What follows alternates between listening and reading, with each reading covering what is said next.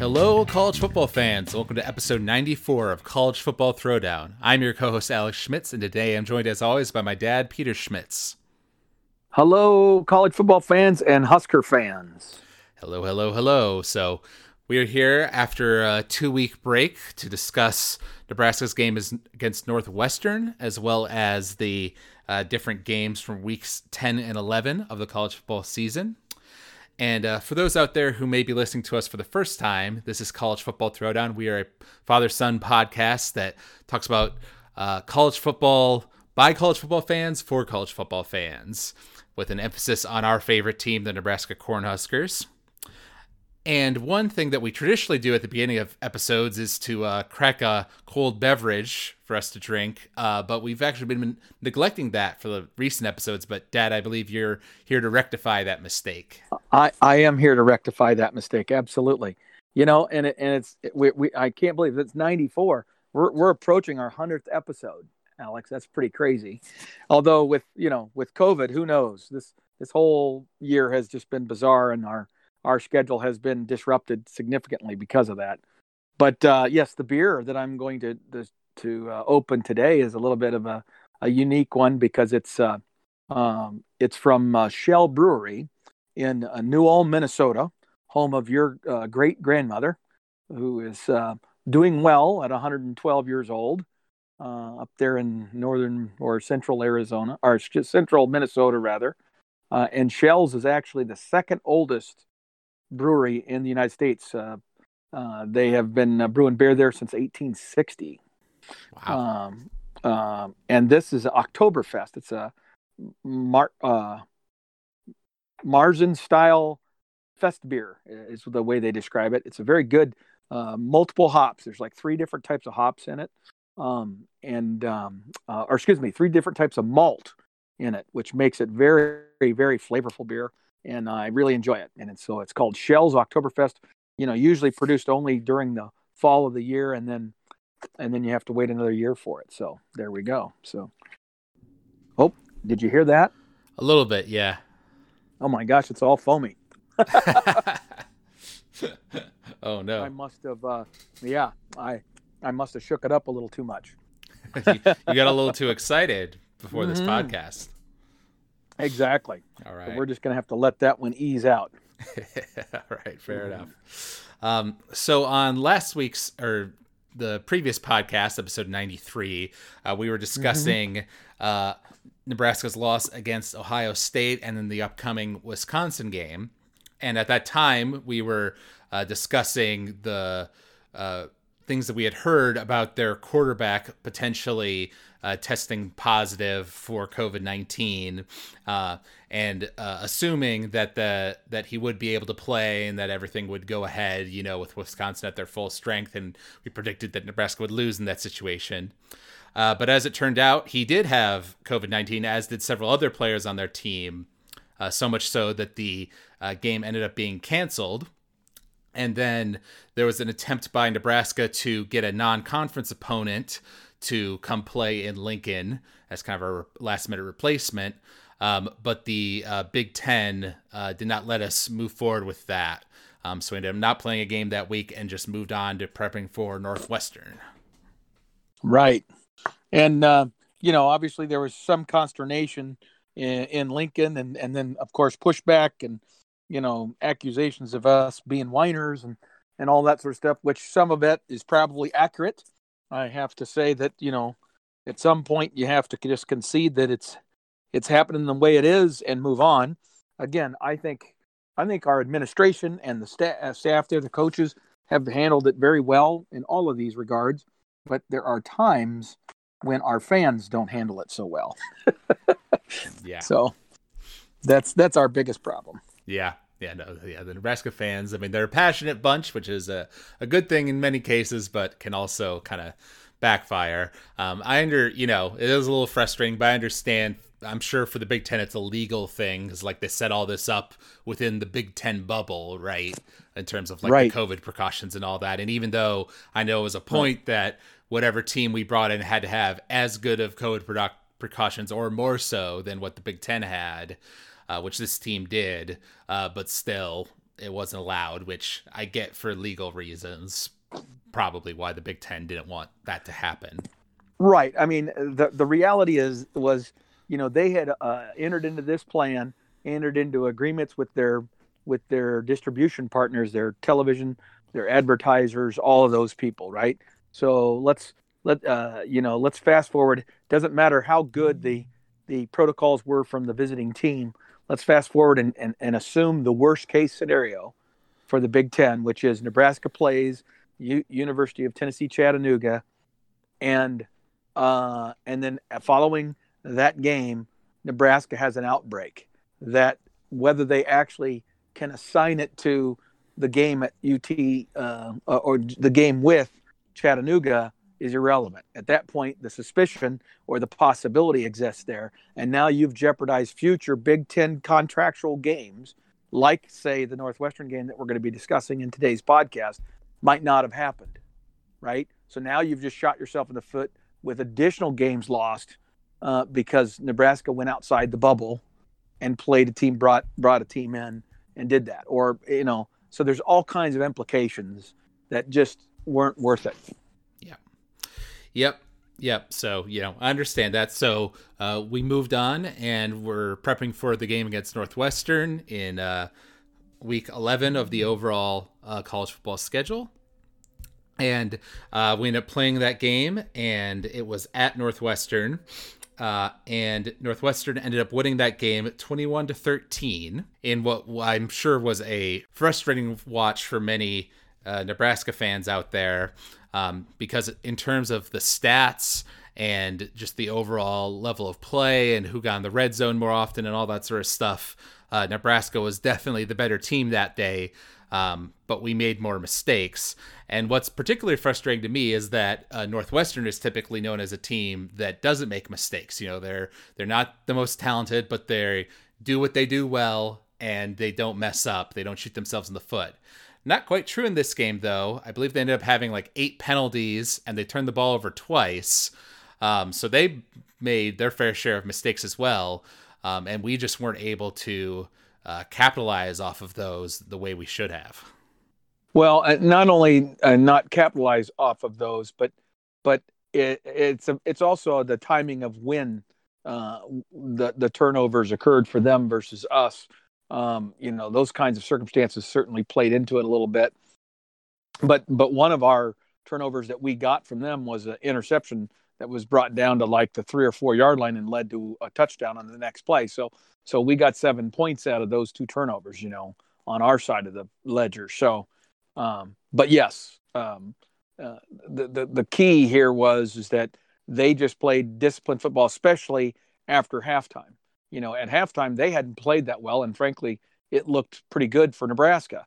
But then, as, as has typically been our issue, not just during the Scott Frost era, but going back quite a ways in the last 15, 20 years, Nebraska has been a team that did not adjust well at halftime. And, and I, I would have to go back uh, any number of coaching staffs um, to, to be able to say with confidence that Nebraska was a team that I could expect was going to adjust well at halftime. It almost had to go back to Frank Solich uh, and you know Tom Osborne's old staff to to really be able to say that. Since then, we we haven't done that well, and we certainly didn't this week. Yes, that is true. And I, I had forgotten that particular uh, note about the game, but you're correct. We got that we got that interception that basically led to a very easy touchdown for us after that.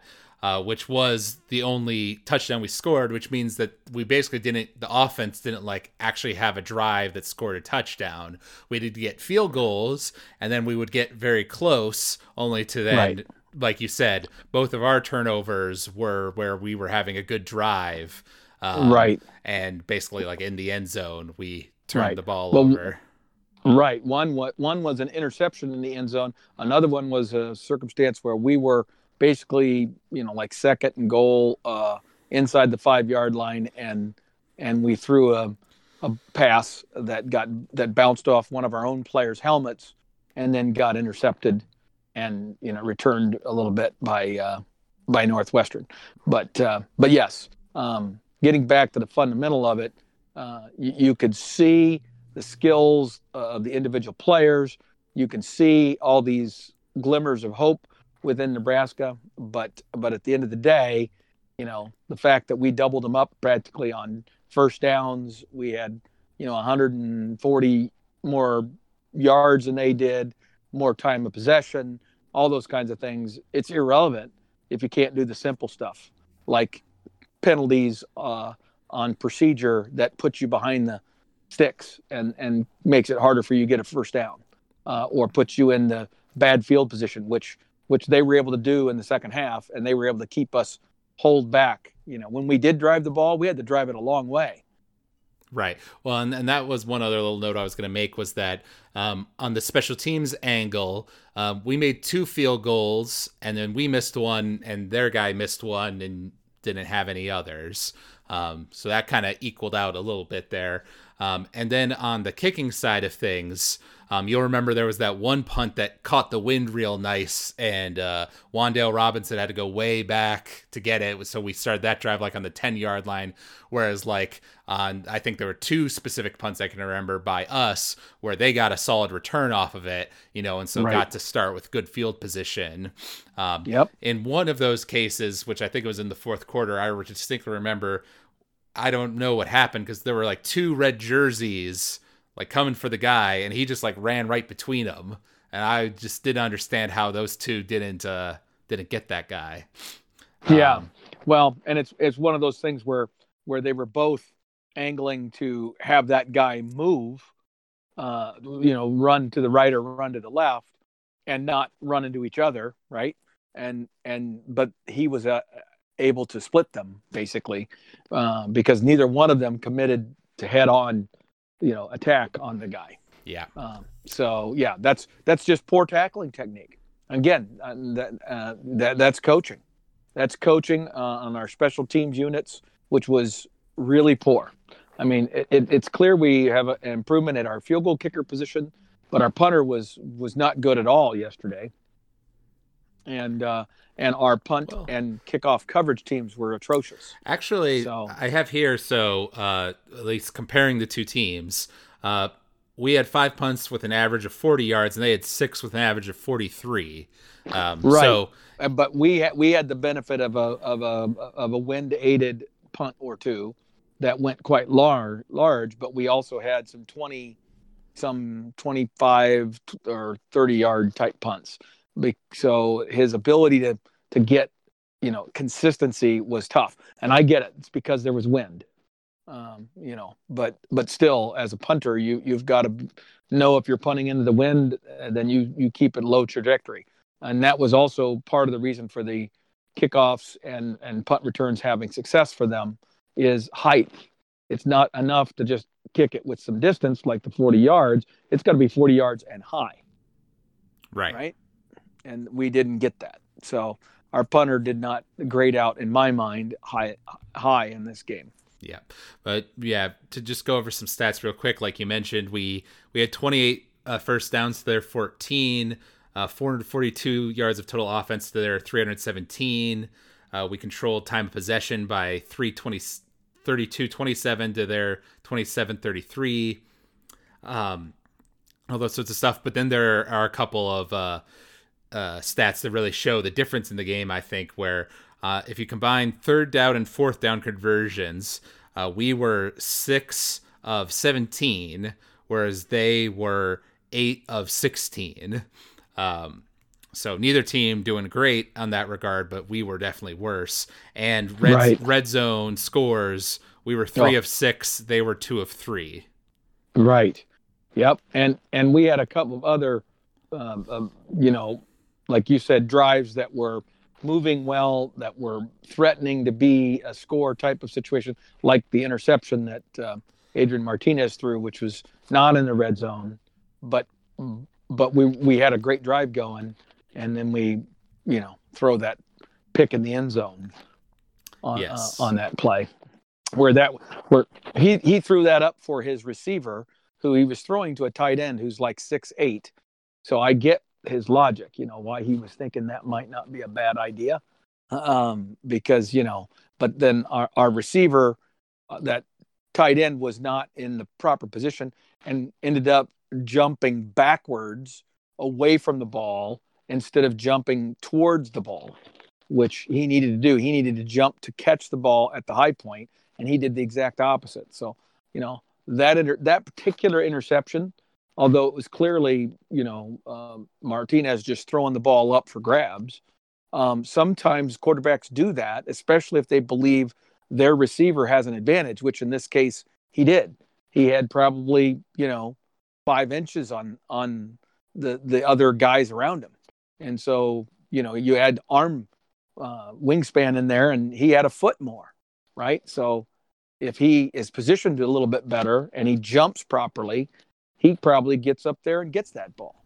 Right, but I I wonder if for that receiver because that was uh, later in the game, and you know, and that was a drive where uh, we had started pretty far back. I remember, and uh, yes, Martinez had some nice scrambles, you know, in third down he situations did. to get us first downs, and was doing some great stuff with his legs, and was like, okay, you know, we're we're getting some positive right. movement going, like you're saying.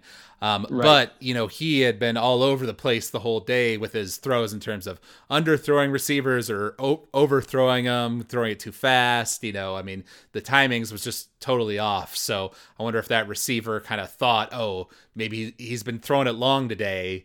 Uh, I should jump you know uh, edge on the side of it being long, and then you know it was the opposite. There it was underthrown. Right, right. So. Yep. Well, and he was in that particular in that particular play. Our our, our uh, tight end was open earlier. He he actually threw the ball late. He needed to throw that ball earlier, and and then it would have been an, uh, a much more uncontested situation, and and he probably would have you know either scored or caught the ball just before the, the goal line and you know either fallen in or or been really close. Right. Uh, but but but uh, yeah, um, a a general criticism of of um, of Martinez for this game is that he seemed out of sorts from the very early stages. I mean, literally the first few drives of the game. He was he was very inaccurate. He seemed antsy back in the pocket. He was not comfortable. He was not relaxed. He wasn't letting the game come to him. He was super antsy and he was just throwing shit. I mean, just wasn't even close to accurate.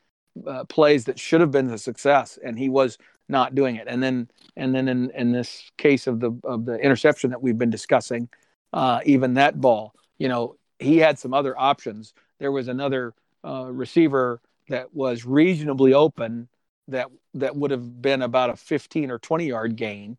And he so he could have picked that that person in his progression rather than the deep ball. And we hadn't thrown the ball deep that much. So why why throw a hail mary kind of throw it up for grabs when that's the first time you've thrown a deep all day? Go ahead and do the intermediate route of 20 yards. Hell we hadn't done that very well either Right. Know? Well, yeah, because that's the thing. So, like Martinez has never been great at the deep ball, you know, and we understand that. But you know, we we have traditionally, you know, he's playing solidly, been able to rely on him for that medium or short length ball. Right. Um, but right. you're right. He even that he was way off base today. And, uh, I'm not 100 percent sure why. Um, you know, because once again, like there were it, seemed to be so much fits and starts with him because there were some drives where you know he's he's showing off why he's a good dual threat quarterback, you know why he's tough for mm-hmm. defenses, you know scrambling on third downs, you know, or just tucking it for quarterback draws. You know, we went back to that several times for good results. Um, you know, yep, so the, yep. there were stuff like that. But yeah, then when whenever whenever we got off pace, it was unfortunately it was just like we saw in that Ohio State game. Um, whenever we got off pace of you know our what we want to the yards we wanted to be getting on first down. Yeah, um, off schedule. Yeah. Yeah. Yeah, and it, it, we, uh, you know, we always just kind of slowed down and weren't able to continue after that. And those offsides penalties, like you mentioned, or false starts, um, were were killing us there, getting us off that pace. Right. Well, that's exactly right. And again, I, I, that's that's leadership. That's him being consistent between practice and the game in terms of how he claps to get the snaps of the ball, in terms of how he communicates and lines up people and gets them organized where they need to be. uh, so that we can run our offense at the speed that we wanted. It's it was clear early on that we wanted to play with pace, with more pace than we were trying to at Ohio State. So we were trying to increase the tempo, uh, and it seemed to cause him to play with high anxiety, as opposed to him playing within himself, and and that led to bad things for not only him but for the linemen and uh, the backs and everyone, you know, right. in terms of knowing where they were supposed to be. It was like all of us, all of our team was just a little on edge. Like they they weren't as confident and as they, as you know they didn't know what they were doing as well as they should have, and right. and that goes back to the coaches. Right. You know, well, that is that is squarely on Scott. I, well, I'll, I'll I'll give two counterpoints to that. One, I know that Jurgens, our center, uh, got hurt, um, and so there was some sh- shuffling around at the offensive line to account for that. Um, and there were a couple of you know bad snaps, uh, kind of as a result of that. But you know, it wasn't a major issue. Um, so I, I kind of I understand that part of it. Um, and we had some players like I thought uh, Dedrick Mills played great on that day. Um, he had some nice runs, you know, with uh, with authority where he's running with authority and things like that. So th- those were some positive signs I saw. So that you know there were players I saw uh, on the offense who were you know performing well, but in some cases, like our receiver was open and then Adrian just completely misses up the pass. And it's like, well, you know, that's that's on you, Adrian. Uh, although, and then I will say, I remember later in the game, I think this was with when McCaffrey was in, but there was one particular dropped pass like in the end zone that I screamed at the TV at because yeah. it was a really right. bad drop. Um, yep. But um, you know, yeah, unfortunately, and I feel bad because I, I like Martinez, and obviously he's been our you know, this is his third year as our quarterback now, but um, I'm sort of starting to drift into the crowd based on what I saw of uh, McCaffrey's playing, who also admittedly uh, threw a bad interception right in the end zone, bouncing off a helmet, a weird kind of situation. And he's also not been great at handoffs to receivers, both in the Ohio State game and this game. He fumbled the ball there, um, which was not great. Um, but um, I when he what we did save him throwing, he was definitely more accurate than Martinez. He's also got a good set of legs underneath him. And at the very least, if we're playing him, he's our future, you know, being a true freshman. So, you know, maybe better to develop him and give him the snaps, you know, and make this a learning year for him rather than our junior who is still a head case somehow after three years. Right. Well, he's a red shirt. He's a red shirt freshman, but now this season isn't going to count. So next year he'll still be a freshman. So will uh, you know our other recruit who's a true freshman, and then we have Martinez who will continue to be a junior. So, um, but yes, uh, uh Martinez. This is his third year as our starter by now we should expect certain things from him that we're not seeing. And I don't think that comes as a surprise or that he feels he's being uh, unfairly evaluated at this point either. I, I I'm pretty sure that uh, take, uh, that Adrian understands that, and he knows that he has to be better. Right? He knows he's supposed to be better, but he's just not, and he's just not making this decisions fast enough. This, you know, we keep talking about being a fast blinker, somebody who can process information and move through some things very quickly, right? And he's not that guy. So um, um, I, I would agree with you. I, I think now that we've played, I, I was not in favor of Martinez, uh, of uh, uh, uh, McCaffrey getting a start in either of these first two games. Uh, it was very much, in my opinion, the right thing to do to stay with Adrian. I would not disagree uh, with making a switch now because uh, we've given Adrian an opportunity.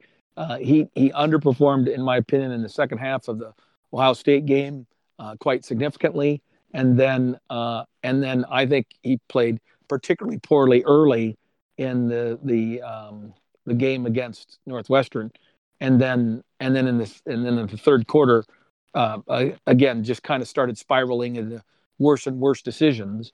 And, and only after the, the other team gets a lead and we're kind of out of it. And now we're in total scramble mode where all the pressure's off. The the likelihood is we're going to lose, and then he kind of relaxes again and can start to start playing better again. It just it's a weird phenomenon, and it has to do with somebody who just fundamentally is having trouble dealing with the pressure. And I think McCaffrey has shown himself to be uh, such a, a, a brilliant student of the game. He seems to always be confident in what he's doing, even if he does it wrong. He's still confident, right? He's not shaken uh, in his confidence, and and I and I think that's a very important characteristic in a quarterback. Well, and we, we may discuss that later in some of the other games when we talk uh, nationally, because yeah. that's huge. You've got to have a quarterback who's good and confident. Uh, I've got two more points to make, and then we'll move off of this game.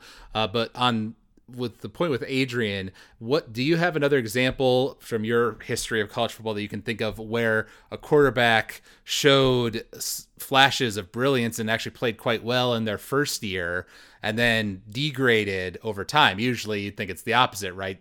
You struggle as a freshman, but you gain more experience, and by the time you're junior, senior, you know you're playing your best football. Uh, but for Adrian, it seems to be the opposite, and I'm not exactly sure why.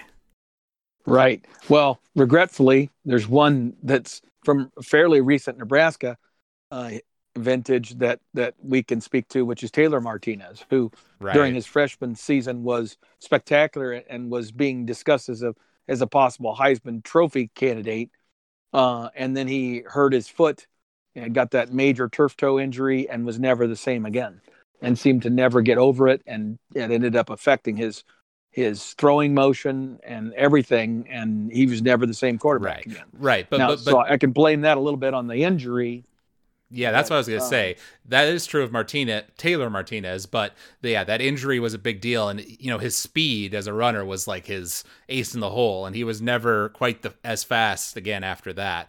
But with, Correct. I know Adrian also has gotten hurt, but it seems to be more mental with him than physical. I I totally agree with you, and yes, there are a lot of quarterbacks. Uh, there was a quarterback from West Wisconsin, uh, uh, like the year after they won the Big Ten championship, he was returning starter and he literally kind of got what they call the yips, where all of a sudden he just couldn't make decisions, he couldn't make throws, and they just didn't know why. And they, they, they you know, they, they got they got the sports psychologist involved and all kinds of stuff, and they never really were able to get him to turn around until the following year. After that season, he just had a terrible year. But then he came back again because he was still an underclassman. Came back again for his senior year and ended up having a pretty good senior year. So so usually somebody gets through that, can work their way mentally through that. But Adrian seems to to have not progressed in that regard as I had hoped he would, and as most athletes do. And again, it, it's generally about confidence, just about repetitions. And this is an example of where you know there's just been a lot of things that have all kind of merged to affect uh, Scott and his program more than uh, more than it would affect others and and it's why we find ourselves having made a lot of steps in the positive direction. Our talent level is way higher now than it's been. I, I don't think there's any question in my mind about that. I'm very confident in making that statement. But but we're still making first year coaching kind of mistakes. Our coaches are, are not in sync. Our players aren't in sync with what the coaches want. Uh, by the third year, most of these players should have had enough repetition and understand what Scott's trying to do and understand the language that's being used and everything to where this stuff is second nature to them, right? It's a, they could do it in their sleep. But for whatever reason, it seems like our players are, are still out there, both uh, offense and defense, thinking too much. They're out there thinking instead of just doing. And as a third year program, you, it shouldn't be that way. So it, that that's that's the that's the real crux of this, and that's what Scott needs to again. And and it, and it's sad that he's having to do this again because he's he's spoken, he's talked about having to do this in the past, and that is he needs to simplify. He needs to lock in on a smaller number of plays and get the damn execution down on those plays and then build off of that going forward. I think he's got too much offense introduced and you got too many guys that don't know which side of of, of the quarterback they're supposed to be on. Uh, you got wide receivers running back and forth from one side to the other. You got offensive linemen who obviously don't know their assignment well enough that a, a late shift on the defensive line, which was one of the adjustments that that uh, Northwestern made at halftime, they started shifting just before the snap of the ball because they can anticipate the snap of the ball because our, of our stupid hand clapping with the quarterback. Okay, and so um, you know you got to change that up. You got to you got to have ways to to keep keep teams from being able to do that, right? So um, those are the kinds of deals that third year program should have in place, and we're still acting like this is the first year, and and and I get it, lots of reasons. You know, we had the weird uh, we had the weird weird game his first year where we lost our first game because of a lightning strike and and was canceled. And that kind of put us behind the eight ball in his first season and then uh, you know some bizarre things injuries and stuff happened. And you know last year we had some very oddball you know injuries and stuff that happened early in the year that put us behind the eight ball. And now this year we didn't have spring practice. I mean you know there's all these things and and it, and it hurts. It hurts a lot. But then you you see other programs they've seemed to overcome it. Why can't we? Right. And that's that's back to the coaches. Well, and and to that point, you just made me think. Um, you know, Frost came into UCF, a program that was way, way down in the dumps, and in two years managed to get them, you know, to their uh, undefeated season. Um, so you know, it just it does seem odd that he was obviously he had an amazing quarterback uh, to, to, be able to execute a system, which was a big help for him. Uh, but still, you know, he was able to get that offense, those players up to speed on like his system in two years' time. Um, so why can't why is it the year three at Nebraska and we're still you know seemingly so far behind of that? Right. Well, and I and and I, I you hit on it. I think the if there was there's a bunch of reasons, but the biggest one, he had a quarterback. He had a kid who emerged as the clear leader, who had confidence and who knew what Scott wanted to do, and he knew it intimately, and he was able to make good decisions and make plays. Okay. And so the guy had supreme confidence. I would not describe Adrian Martinez as a guy who has supreme confidence and understands the offense inside and out. He's not ever demonstrated that. And he's in his third year. That's unacceptable to me. Okay. And then the last point I was going to make uh, one more positive, since yeah, we've been pretty negative about this game, and there's a lot to be negative about. Uh, on the defensive side, um, the defense gave up a touchdown on the first on Northwestern's first play of the first half and their first play of the second half. And then, you know, between that, they did a very good job of, you know, slowing them down. Um, I noticed that early on, we weren't getting any pressure on their quarterback, but we kind of changed some things up. And then we really were. We got a, a sack or two um, and forced them to throw early and things like that. They missed their field goal. And then they did get one more touchdown in the fourth quarter. Um, but given how bad the offense is playing and kind of forcing the defense into, you know, helping us out, also getting the two interceptions, one of which led d- directly to a touchdown, you know, uh, there were some missed tackles that made me very upset while watching the game. Um, but overall, I have to say that the defense did pretty good. Um, you know, and uh, our off if our offense had just been able to execute like we've been saying, we would have won this game. You know, maybe comfortably. Yes, and I I completely agree with everything you just said there. Yep. Yeah. I think that's a good summation. All right. So, moving on to uh, the national side of things. Um, back in the last podcast, um, we gave predictions about uh, two of the games, the big games for that week. One was Ohio State versus Penn State. I predicted that Ohio State would win 38 28. You predicted 35 17. And the final score ended being 38 25. So I was pretty darn close on my uh, my recommendation there. Yes, you were, and especially given that it wasn't that way early, right? I mean, Ohio State really was in dominant control, uh, and then they kind of let uh, Penn State sneak back into it a little bit.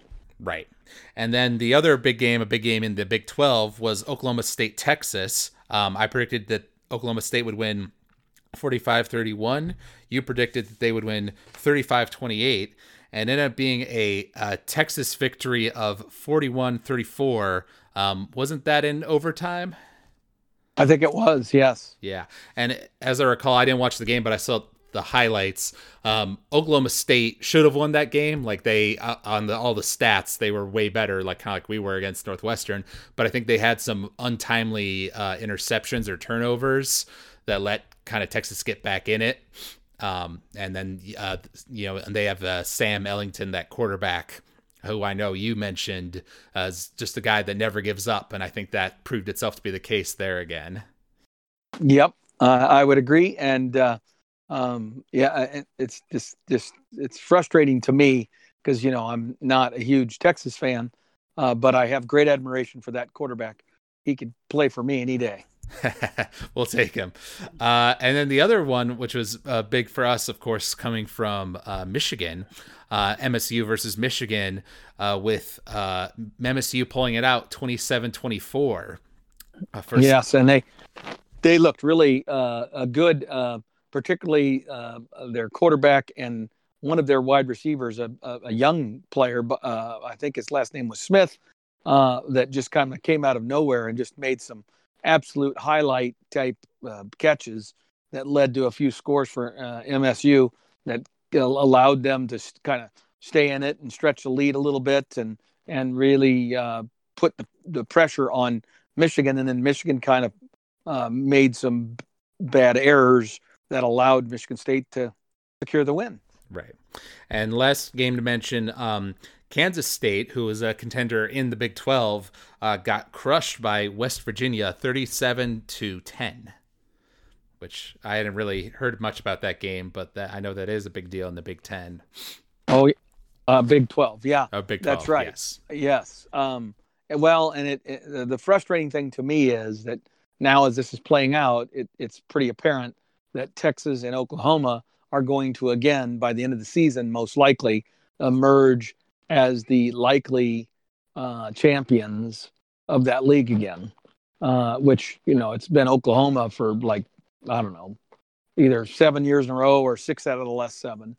Um, so it's pretty crazy. Yeah. Well, yeah, and it seems like Oklahoma State is almost kind of cursed in a way. Like they're always a contender, but they always yep. seem to lose one or two somewhere along the way. Right. Exactly. Yep. And that's that's the thing. It's like the well, they have a curse like we are now fighting a curse, and it's it's about having uh, a culture that knows how to win, that expects to win. Well, and we now have a culture of of not winning, and so we don't expect to win. Now ours is any game. Oklahoma State's is is, is kind of limited to uh, whenever they go up against the big boys, meaning Oklahoma or Texas, they tend to uh, fail. Yeah. They just do, even if they have better talent. Right. I think what they're struggling with is more comparable to what we were under the in the Bo Pelini era, where you know we're consistently winning nine games, but we could never win the big ones, the ones that really matter. Um, and that's kind of where they're at. Whereas where we're at now is uh, we're struggling to get winning seasons. Period. So, yeah, it's a bit of a different curse that we're dealing with. right. Um, right. Well, but I, I really, I really do believe. I mean, again, as we talked about in, in our coverage of uh, the Nebraska Northwestern game, bottom line, if you clean up the mistakes uh, of penalties, okay, and and you don't make stupid interceptions, okay, you, you got to figure you're going to get one turnover a game.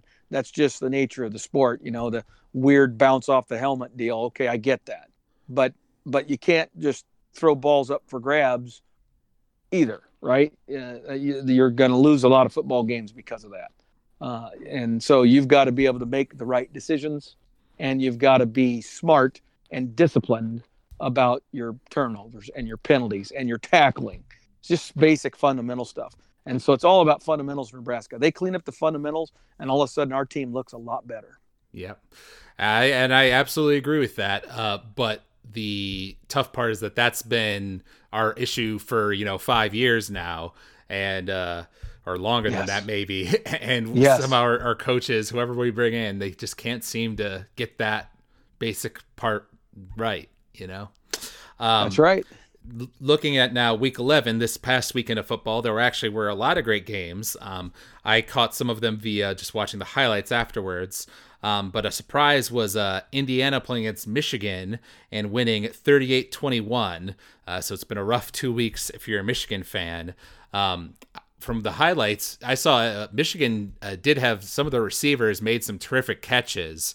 Um, but indiana just played a great game from what it looks like um, they're they're they're they've had some major improvements. It seems. Ah, totally, absolutely. They played. Uh, they won that game. It wasn't that Michigan lost it. it. wasn't necessarily a circumstance where Michigan had seven turnovers and just blew up, blew out the game because of that. No, Indiana played hard and earned that victory. Yeah, yeah, so that yeah, that was a good game. Uh, and then there was uh, Florida versus uh, Georgia, number five Georgia versus number eight Florida, based on the AP poll, and uh, it kind of surprisingly was a bit of a blowout. Uh, Florida won 44-28, um, and it was 31-21 uh, or some I'm sorry 38-21 by the end of the first half so basically a first half with no defense on either side right and uh, Georgia just wasn't able to make up that deficit in the second half. Right. Yep. Uh, definitely, uh, Georgia is missing some elements this year um, that uh, that they're they're struggling to to you know when they get up against the best uh, that of their SEC um, you know brethren they're, they're getting beat. So um, they're just a notch below where where they maybe were last year or where people expected them to be. Mm-hmm. Um, and then another uh, great one that, that went into double overtime, which was uh, cl- number one Clemson versus number four Notre Dame, which ended up being a Notre Dame upset of 47 40 in double overtime, uh, with the caveat that uh, Clemson's star quarterback Trevor Lawrence was out of the game, correct, uh, due to COVID uh, positive tests. As, as well as a number of other players that were out either due to COVID or injuries so their defense was quite depleted as well. I mean, Clemson has is a shell of of what that team looked like on paper going into the season. So it'll be uh, I'm going to be curious to see what happens when all of their pieces that can come back are able to come back. And uh, there's a great likelihood that that if Notre Dame does what it's supposed to do and Clemson is able to you know reset the ship here before too long, uh, they're going to end up m- matching up again in the ACC championship game because remember, this year only, Notre Dame is playing as a member, full member of the ACC for this season um, because of COVID. Um, so they are going to be eligible to compete for the ACC championship. Yeah, that would be that would be interesting if if Notre Dame finally finds their way into the playoff um, as a member of the ACC this time. Um, yep. it, it is worth noting, though, from what I saw of the highlights, uh, the second team quarterback for Clemson, who's their obviously their younger guy who will eventually take over when Trevor is gone, uh, he played well from what I saw. He had some nice throws for sure. So I don't, you know, that was obviously a factor, but um, that wasn't the main reason they lost. Correct. Yep. Well, obviously their defense uh, struggled at times to, to defend Notre Dame, especially Notre Dame's tight end, who had a phenomenal day. Uh, but yes, well, and and yeah, no no tears lost for Clemson. Don't get me wrong. Uh, that that quarterback is a five star who was the number one quarterback in the in the country uh, last year or two years ago or whenever it was that he came out of high school. So I mean, yeah, he's a very talented guy that we're going to hear a lot about, and everybody's going to have to learn how to pronounce that unpronounceable last name of his. yeah, yeah, it did sound like a tongue twister. Yeah, um, and then uh, I'm going to call him ukulele. Right, that, that, that's an interesting abbreviation. Uh, and then, uh, of interest to us Nebraska fans, uh, our upcoming opponent for this week, Penn State, played against Maryland and uh, lost 19 to 35. Uh, however, once again, from watching the highlights, uh, that score belies how lopsided the victory was. It was pretty much over. It was 35 to seven, I think, by the very start of the the third quarter because uh, Penn State threw an interception that got returned for a touchdown. Um, so with with I mean at that point you're already up 28 by 28 points at the start of the second half. Obviously you can't come back from that, uh, but that's going to be hard for anybody. And uh, over at Maryland they've got uh, Tua Tu Tuvalunga's, however you pronounce his last name's, his brother is the quarterback over there at Maryland, and it seems like he uh, played a great game.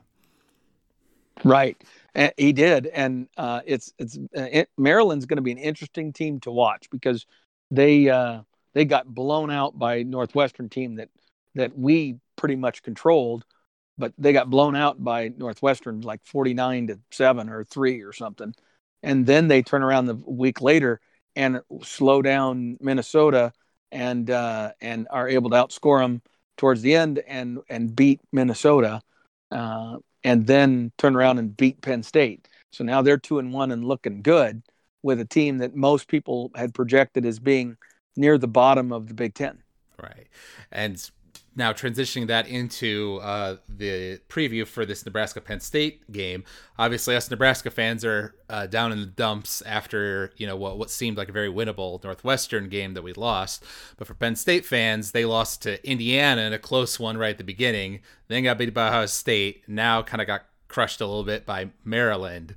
Um, so they're not feeling great either.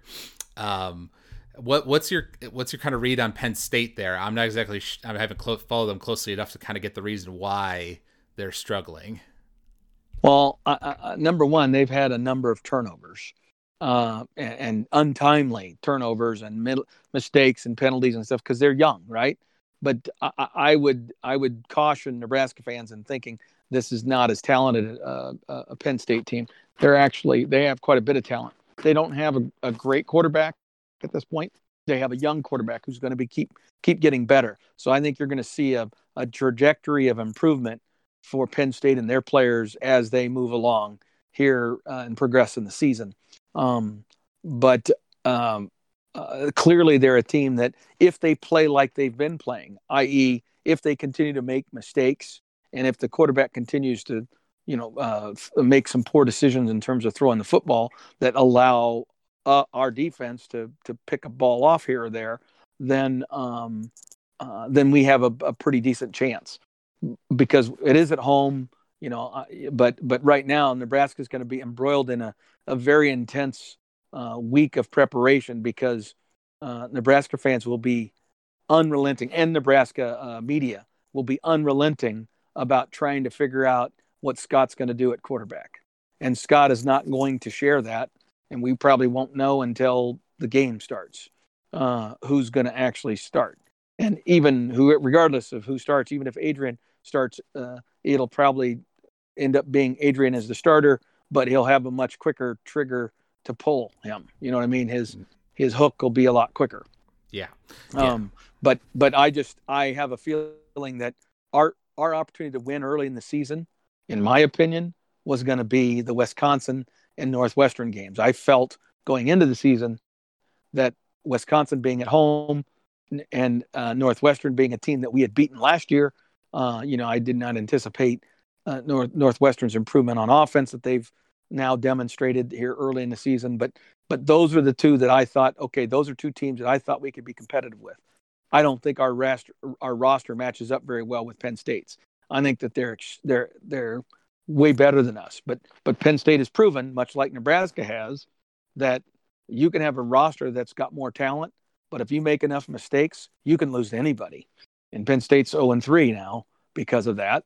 And uh, uh, and I think that they probably should be two and one, uh, and they believe that, and and uh, uh, uh, are frustrated that they find themselves 0 and 3.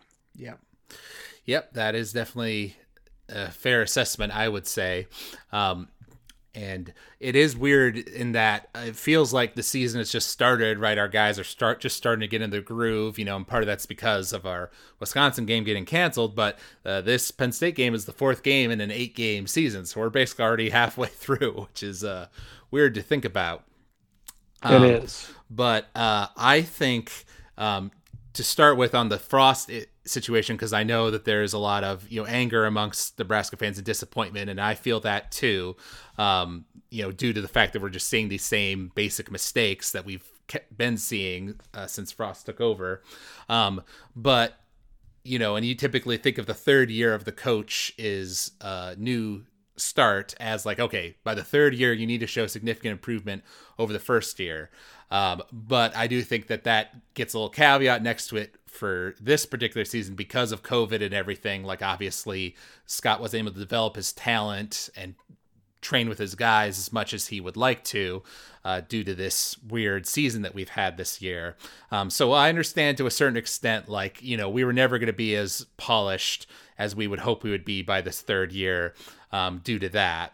Um, so I, I, am giving Scott some slack in that regard. Um, but I think that I would like, I, I seriously do want to see uh, McCaffrey come out as the starter in this game and give him his chance. You know, and if he blows it, then bring Adrian back in, but give McCaffrey his chance. Um, since he's our younger guy and he seems to have his head on his shoulders better than Adrian does right now.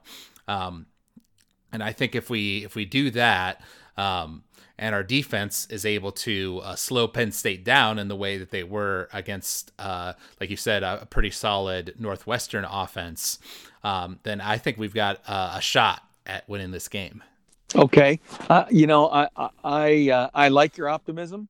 I don't share it at this point, especially after what I've seen in the two games. It's all we got. We've only got two data points. I I, I am now convinced that uh, uh, the progress that I had hoped we would have made, if I kind of go down the list, um, you know, the uh, offensive line improvement that I thought I witnessed at Ohio State seems to have been a bit of a mirage because um, uh, Northwestern was was uh, in our backfield at the snap of the ball. It almost seemed like on a number of plays. I think part of that is is that Northwestern understands our snap counts. They understand our offense and are able to. I don't know if they're stealing signals. I don't know what it is, but they know what's going to happen before the play starts, and that's because Scott's too damn predictable. And so there's some some issues there with regard to how we disguise things and how we deal with you know shifts on defense and things of that nature that need to be improved and i i don't know that you can correct all of that in one week so my concern is that i don't think we have enough time to fix all that stuff in one week. Will will we be better at that all of that collectively by the end of the season? Yeah i think towards the end of the season we might be better especially if we can avoid a bunch of injuries. But but uh, but but in one week, I, I just I don't see it. So I am I am of the opinion that I I'm hopeful that what we will see is a more competitive Nebraska team that makes fewer mistakes, doesn't shoot itself in the foot as much this this week, but we'll fall short because Penn State is just got too much more talent, too much more. Um, uh, I know that I'm not saying that right. It's just got more talent than us and and we can't overcome that unless they continue to be a stumbleitis uh, kind of team like us and continue to make stupid mistakes. Then then all, all all's open. But if we both play reasonably clean football, I think Penn State beats us by two touchdowns, at, at least. All right. So what's your score prediction then? Mm. Man, I mean, after getting only 13 points this week, I, I'd like to think that Nebraska scores more than that. So I'm going to say Nebraska scores 24 and Penn State scores um, 42. 42. All right. So a little more than two touchdowns then. Um, all right. Well, I'll go ahead and because uh, I'm going in with the assumption that uh, we will like you say, we can't fix all of our problems in a week. I wish we could. Uh, but I think we will be improved. And if McCaffrey plays well, I think that will help us tremendously on offense. Um, and I'm going to presume that Penn State is also uh, struggling right now and 0 and 3 and not where they wanted to be with their season. Um, and so I'm predict that they are going to make some mistakes that will give us a chance to stay in it. So I'll go ahead and predict that Penn State uh, still wins. Uh, but I'm going to predict a lower scoring game uh, and a closer game. So let's say that it is uh, 28 Penn State to 24 Nebraska. Okay. Well, see, I I think uh, I'm going to add this extra descriptive that I, I think Penn State uh, is going to come out and they will they will they will come out and be very clean against us. They won't have many penalties. They won't have any turnovers because number one, our defense has never been very good at that, at, at actually being able to take advantage of turnover opportunities. We still don't know how to tackle. We're not rallying to the football the way we need to be. There's just so many elements of our defense that I that I like in our youth, but we're just not there yet. And when we get up against teams that have the talent differential that we're going to be going up against this week, I just think it uh, does not bode well for us right. at all. Well, so I, I'm gonna I'm gonna call it another loss, and I think Penn State looks like the the the great team that they were supposed to be. Okay, I I think that uh I think you're being a little bit harsh on the tackling because there were some really bad missed tackles in that Northwestern game that made me mad, but there were also were some really nice ones or plays you know where our guys read uh, the play well you know and got back there and stopped it immediately. Uh, you know we've generally yep. in both one consistent thing in the Northwestern game and the Ohio State game is that we've been pretty good at, uh, you know, shutting down the run uh, for you know good chunks of the game against our opponents. Um, and that pressure we were able to get on their quarterback, all that stuff uh, gives me hope that uh, we'll see more of that from the defense. Well, there you go. I like it. All right. I like it. Um, and then I I hope you're right. In I, fact, I, I hope somebody's going to predict that Nebraska wins because that's what I want. I saw. I, I apparently it's it's a, Penn State's up by four points in like the odds makers right now, so right, they're, they're predicting right. it's going to be close. Um, well, that's not so much that they're predicting it's going to be close. It, they're just saying it's four points because they're trying to get 50% betting on both sides, and uh, neither of these teams are going to get much action because no one knows uh, what they're going to get out of either Nebraska or Penn State. That's true. Too unpredictable. Um, and then also this upcoming weekend, um, not quite as many good games as uh, the past weekend. Uh, however, um, in the Big Ten, we've got a couple good ones. Indiana plays against yes. uh, Michigan State, and Michigan plays against Wisconsin. Um, now, what is Wisconsin's situation in regards to their players who are out due to COVID? Okay, so you know, I that's good. That's a very good question. I don't know how the rules are actually going to be interpreted, but if I understand correctly, the the starting quarterback is supposed to come off his 21 days so that he could um, play this Saturday. Okay, um, uh, Mertz. Um, I don't know how many of the other guys are in that situation in terms of their their spot on the 20 day, 21 day COVID timing. Um, uh, my perception is that most of the other guys won't be available. Uh, but um, they do have, uh, you know, the, the number of people with COVID has dropped at, uh, you know, it was at 22 or 23, and now it's down to like, I think 12. So um, they definitely have moved significantly in the right direction.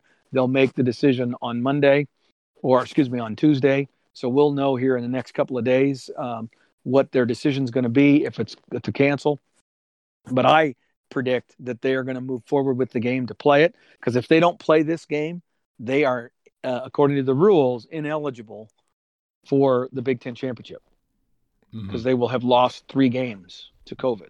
Right. So, um, um, they will uh, they'll be out of the running. So you know that Wisconsin's going to be desperate to try to make it happen. Now, can they field a decent team? I you know it all depends on who these other sick players are, right? That can't go um, this week. So, um, but if they get a reasonably, you know, competitive most of their starters, I think they have a very good chance to beat Michigan, just because Michigan's really been struggling. And frankly, if if Wisconsin's defense is able to play the way they played in the first game, um, they're going to be hard for Michigan to uh, to uh, uh, contend with. Right.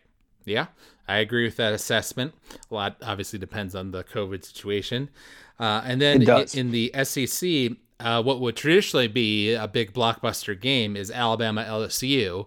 Uh, however, uh, Alabama has you know played well as you'd expect of them, whereas LSU has kind of fallen off a cliff after their national championship win. Um, so, and they hired Bo Pelini. yeah, that too. Uh, so I kind of expect that uh, that's going to be pretty lopsided in Alabama's favor. I would agree. So, totally agree. Yeah. So yeah, but we'll look forward to that along with uh, this upcoming Penn State game and hope that you know on the on the plus side, if we lose this game or we're past the tough first half of our season. So, you know, the the upcoming games we have a better chance against. Although, you know, if we keep making the fundamental mistakes, we won't beat anybody. So, right, uh, exactly. That's what really. But you you are correct. A- a- after this weekend, then then the second group of four games are games that that we could view as uh, athletically competitive games. Then it becomes an issue of coaching and execution. Um, whereas this game is a game where I still b- believe that that uh, you know we're going up against a team that at least has equal, if not superior, coaching, and definitely has better talent. So when you're in that situation, it's it's a big uphill climb to to beat them, right? Um, but um, you know, Indiana did that, right? They they beat Penn State, so so there are some people that have already found a way to do it. Uh, and Penn State was helping them out a little bit too. So we'll see what happens. Yeah, yeah. I think we'll need some help from Penn State for sure. Absolutely. Uh, so if you all out there enjoyed listening to this podcast, you could reach out to us at huskerpete13 at gmail.com. You can also find us if you search for College Football Throwdown on iTunes and Apple Podcasts. We'd love for you to leave us a rating or a review there and let us know what you think of the podcast, what we can improve on. So thank you all out there for listening, and thank you, Dad, for co hosting with me. And until next time, go Big Red. Go Big Red.